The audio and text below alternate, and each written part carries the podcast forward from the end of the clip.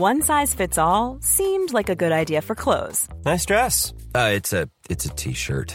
Until you tried it on. Same goes for your healthcare.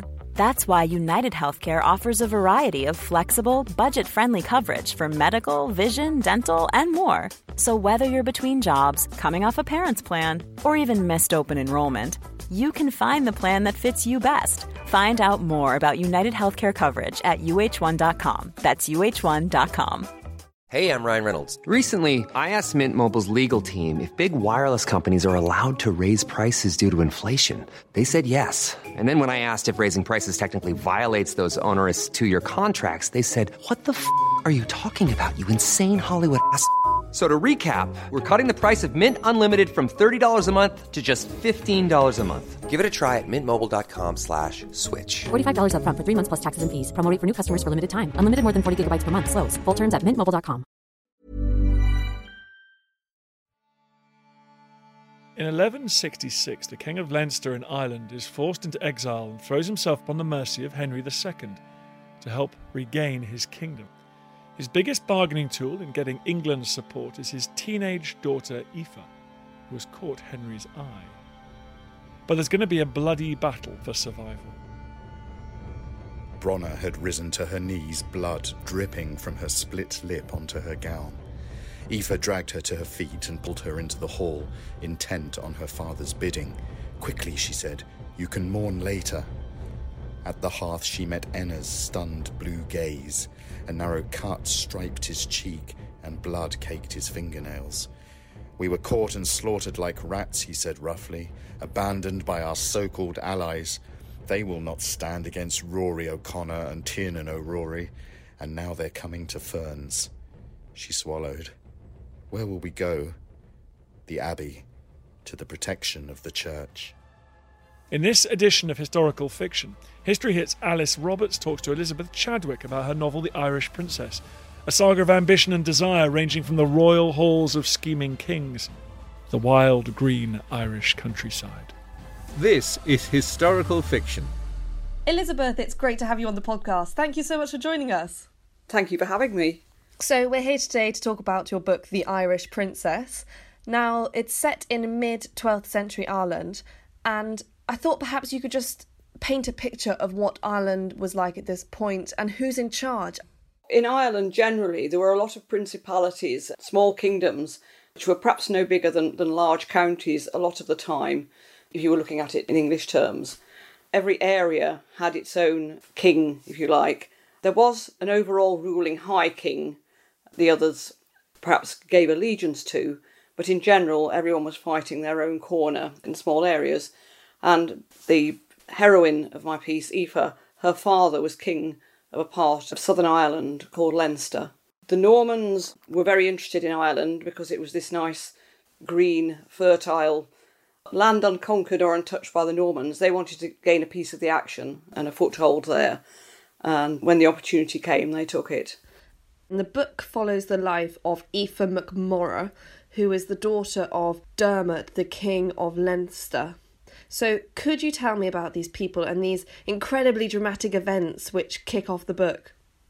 Well, Dermot himself was was a bit of a rogue, but also a very fierce and competitive contender for the position of High King of Ireland, and also to do one of his enemies down. And because he was a bit of a pirate, he abducted this chap's wife, and this caused terrific ructions and bad feeling between the families.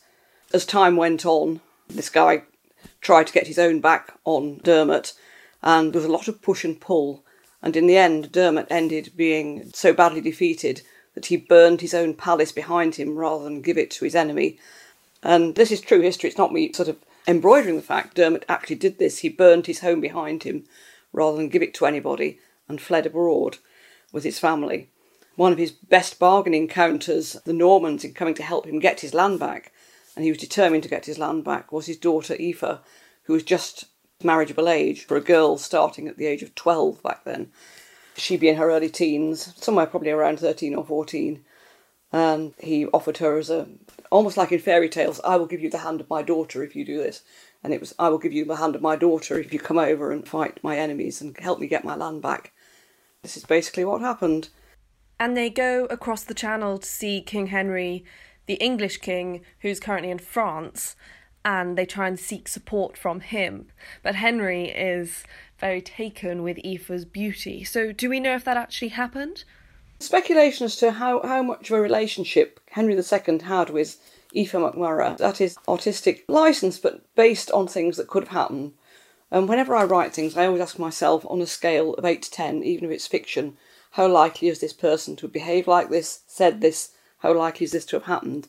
If it's an 8 or more, I'll go with it, and if it's not, then I'll find another way around. Henry, we know that he had a thing for teenage girls. All of his mistresses were generally teenagers. Is that something that's less shocking in those days when people were always marrying young, weren't they? People did marry young, but it's interesting that he didn't sort of take up with sort of experienced courtesans or older women. His wife was a few years older than him, nine years older than him, Eleanor of Aquitaine, and a strong, dominant woman. And I think teenage girls who were pretty and fresh and weren't going to tell him what to do. And he did have a slew of teenage mistresses. So, although I don't think Aoife did end up as one of Henry's mistresses, I think there was probably quite a spark in his eye when he set eyes on her. That might have made him quite positive towards her father. Henry, though, also politically had a really strong interest in Ireland, and if he could get his foot in the door anyway, that would be really useful. And so, this Irish contingent coming to him and saying, Can you help us? was probably very useful to Henry, never mind having Aoife on the side as a tasty morsel. So, when Aoife and this great Irish contingent visit Henry at his court in France, do you think there would have been a clash of cultures there? There would have been different kinds of people, but Dermot himself kept a bard who was bilingual, who wrote in Anglo Norman and the French of the court, and you get the impression that although Ireland was out on the edges, Dermot was cultured and canny enough to understand and connect with princes across the water. He probably helped Henry II out during the anarchy in Henry's younger life. So there were con- trading connections as well, especially between Bristol and Dublin. So there was a lot of give and take. The Irish would have been seen probably as, you know, a little bit outlandish and exotic, if you like but not totally outside the culture. And we follow Aoife from her birth, and she's this quite headstrong, proud young girl who is the apple of her father's eye. And in your book, they have a very sweet, quite close relationship. So, is that something that you have just created? Or do we actually know that they were just like that? And if so, was that typical, that kind of father daughter relationship? I don't think we know. I mean, we know that Dermot greatly valued his daughter, just the few resources we can pick out. You can look at things different ways. People will say about the aristocracy, oh, well, you know, they've handed over their children to wet nurses straight away and didn't have a lot of contact with them. But when you look, say, at, for example, Henry II's wife, Eleanor Aquitaine, and you examine her with her children, you find that she was really quite close to her children while they were in the nursery, and that she had strong contact with her daughters later on when they were grown women, and she went and stayed with them and had them come and stay with her where it was possible. And you find the same going on quite strongly with the century I'm in now, which is the 13th century, with Henry III and his family. There's a very strong family element there when you dig under the surface. So I think there are different ways of looking at things, and sometimes what's on the surface isn't always what's underneath. And that's what I quite like doing in historical fiction, is to go and look at what's under the surface. And I always find that uh, very rewarding and interesting. Quite often that it's not spelled out for you, but there are nuances that you can follow. And sometimes you have to go into, into records if you can find them. For example, a lot later in Aoife's life, after she's had her marriage and she's got a young daughter who is now, this is Isabel, who is now in wardship as a teenager, and Isabel was taken to the Tower of London by Henry II. But you find Aoife suddenly moving to a manor within a day's ride of London you think, yes, well, she was probably doing that so that she could drop in and keep an eye on her daughter or even see her daughter.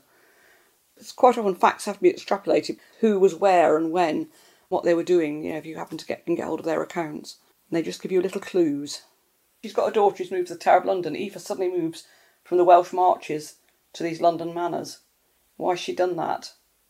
And it coincides with the time of her daughter being in the Tower of London. So you can see that bond with mother and daughter there. Aoife goes on to marry Richard de Clare. So, how did that come about? And what was the marriage like? Well, Dermot wanted help in Ireland, and the best person to coordinate all that was this, this Richard de Clare, who we know was red haired, grey eyed, tall, whose central base was Chepstow but had connections all over the place in Wales and was, was, was a warrior.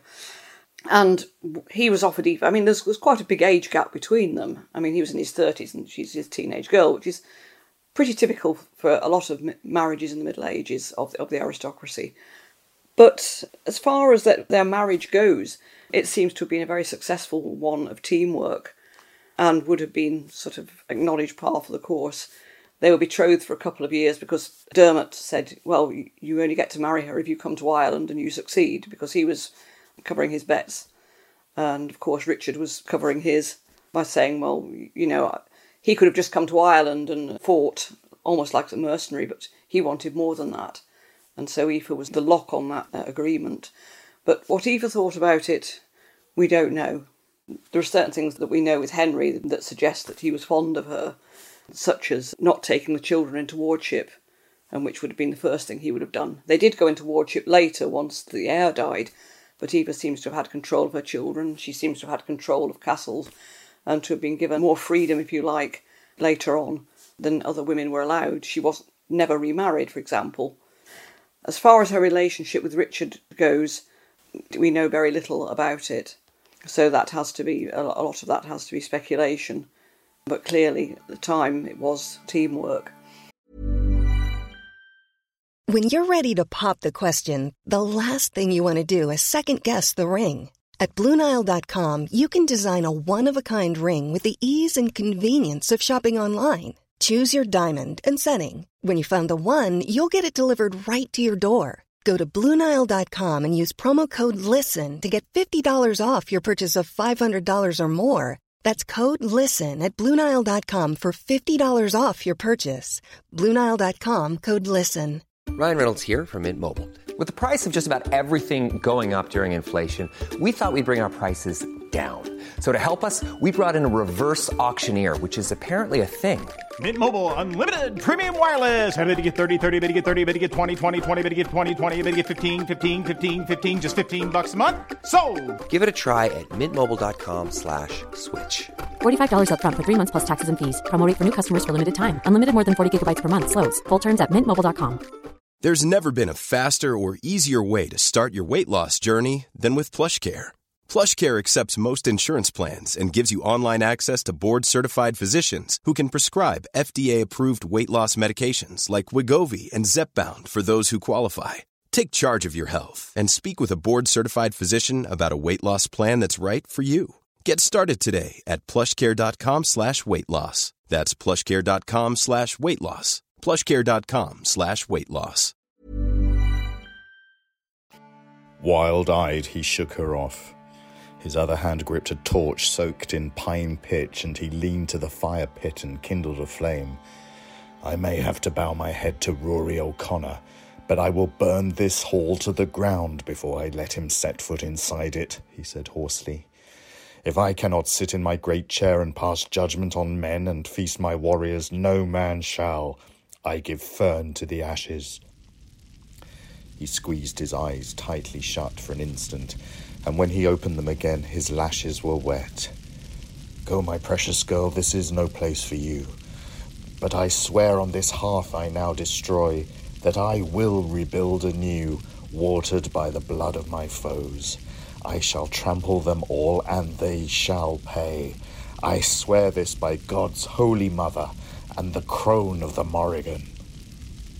Now, when I read The Irish Princess, what I really noticed was there was just such a contrast in these people's lives. They ride home with the heads of their enemies attached to their horses as trophies, and Aoife looks out and she sees her father with all these heads Oh, around yes. his horse. And when you actually read that, it is so horrific. It's nightmarish. And Aoife has nightmares about this. And they threaten to pluck out the eyes of her brother. But then these same people come home, they swoon over newborn babies, and they make love, and they're all very human in lots of sort of ways. Were people of this period just totally desensitized to this kind of extreme pain and inflicting unbearable pain on others, or was it something that people did actually struggle to deal with?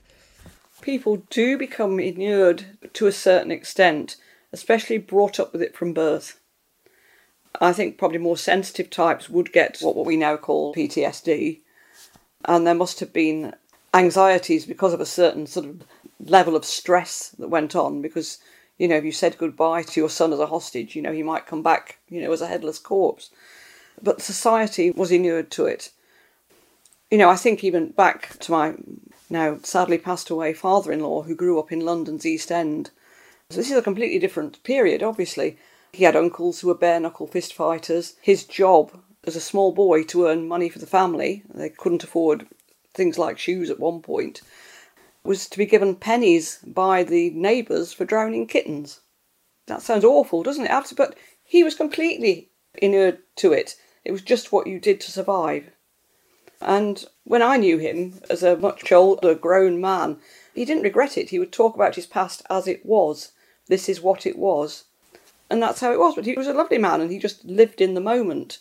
And if the moment wasn't stressful, you'd just get on with your life. You know, he had an allotment, he pottered about, He'd been through the horrors of the Second World War and seen some terrible things, but he just got on with it. What it did make him do, and I think it's perhaps what the characters in earlier times would have done, was to live in the now. You don't know what's going to happen in the future. You've just got to get on with it and live your life as best you can. But it is interesting what you say about Dermot and his values. He must have been driven by religion and honour and duty, and it's all of these values which I suppose we don't really hold in quite such high esteem today. Do you ever find it difficult when you're writing to keep these characters relatable when they hold such different values to the audience that you're writing for? Not really. Speaking for me personally, I do one heck of a lot of research, and the more you research, the more you can walk with confidence in your own world. It doesn't mean you have to info dump it in the novel, heaven forbid.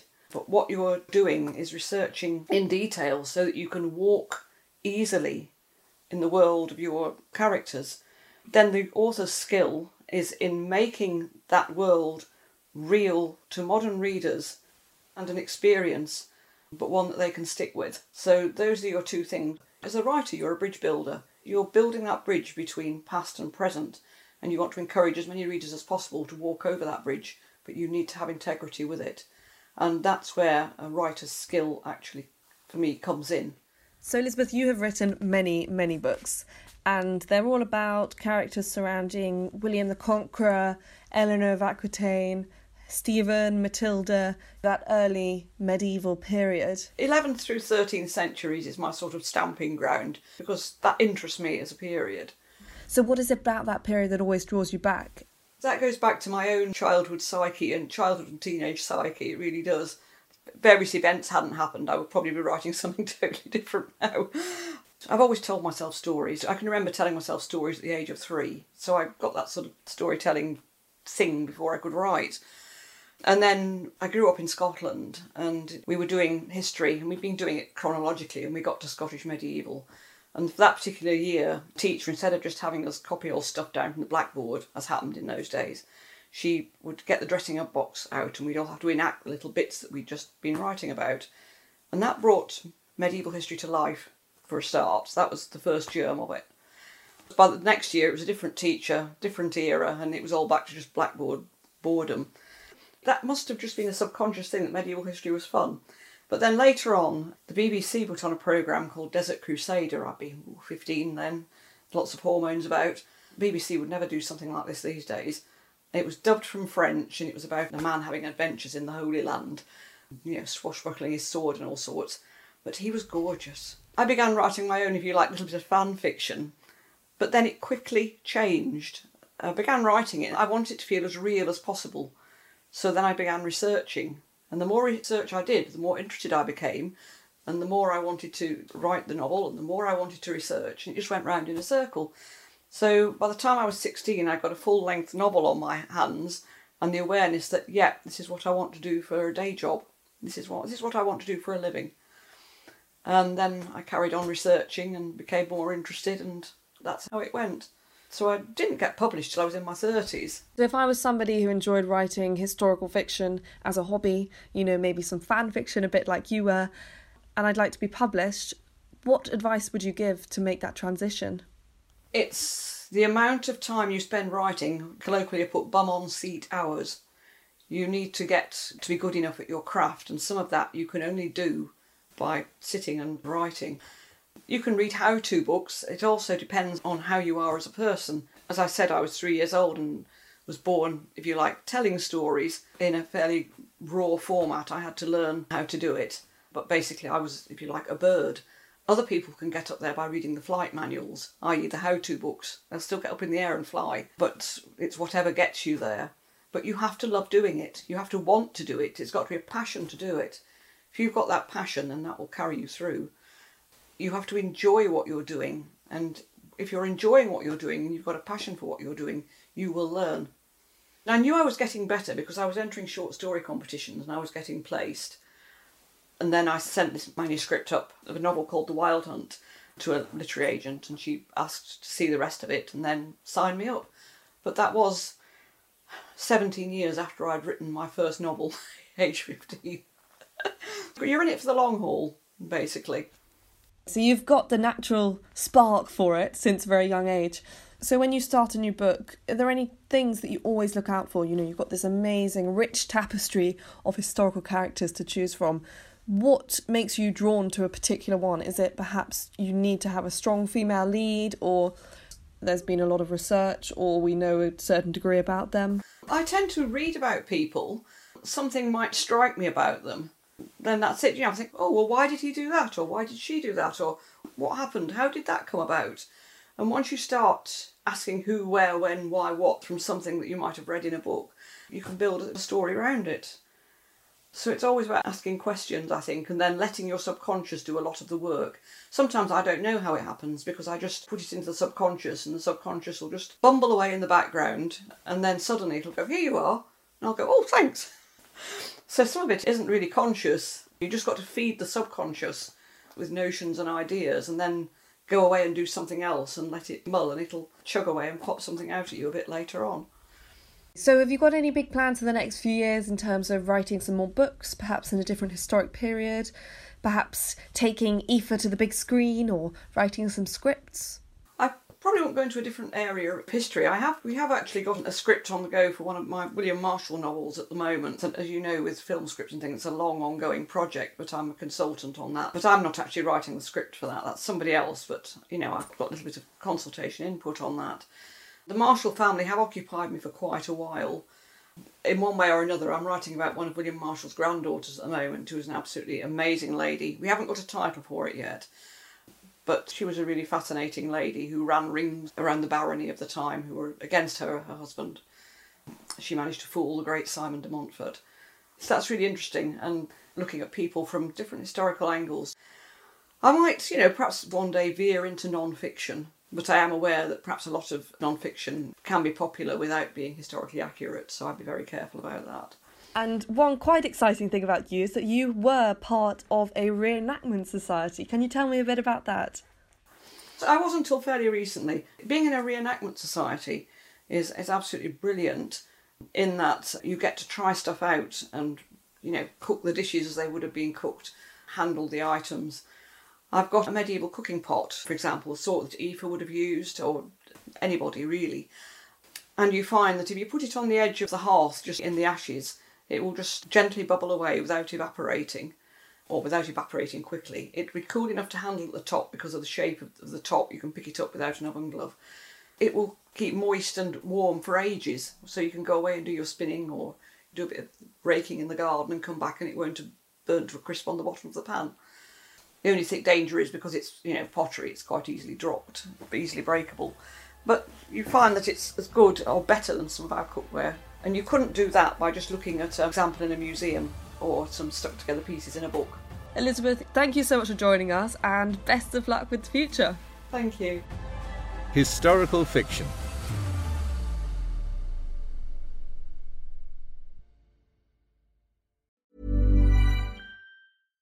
Mom deserves the best, and there's no better place to shop for Mother's Day than Whole Foods Market. They're your destination for unbeatable savings, from premium gifts to show-stopping flowers and irresistible desserts. Start by saving 33% with Prime on all body care and candles. Then get a 15-stem bunch of tulips for just $9.99 each with Prime. Round out Mom's menu with festive rosé, irresistible berry chantilly cake, and more special treats. Come celebrate Mother's Day at Whole Foods Market.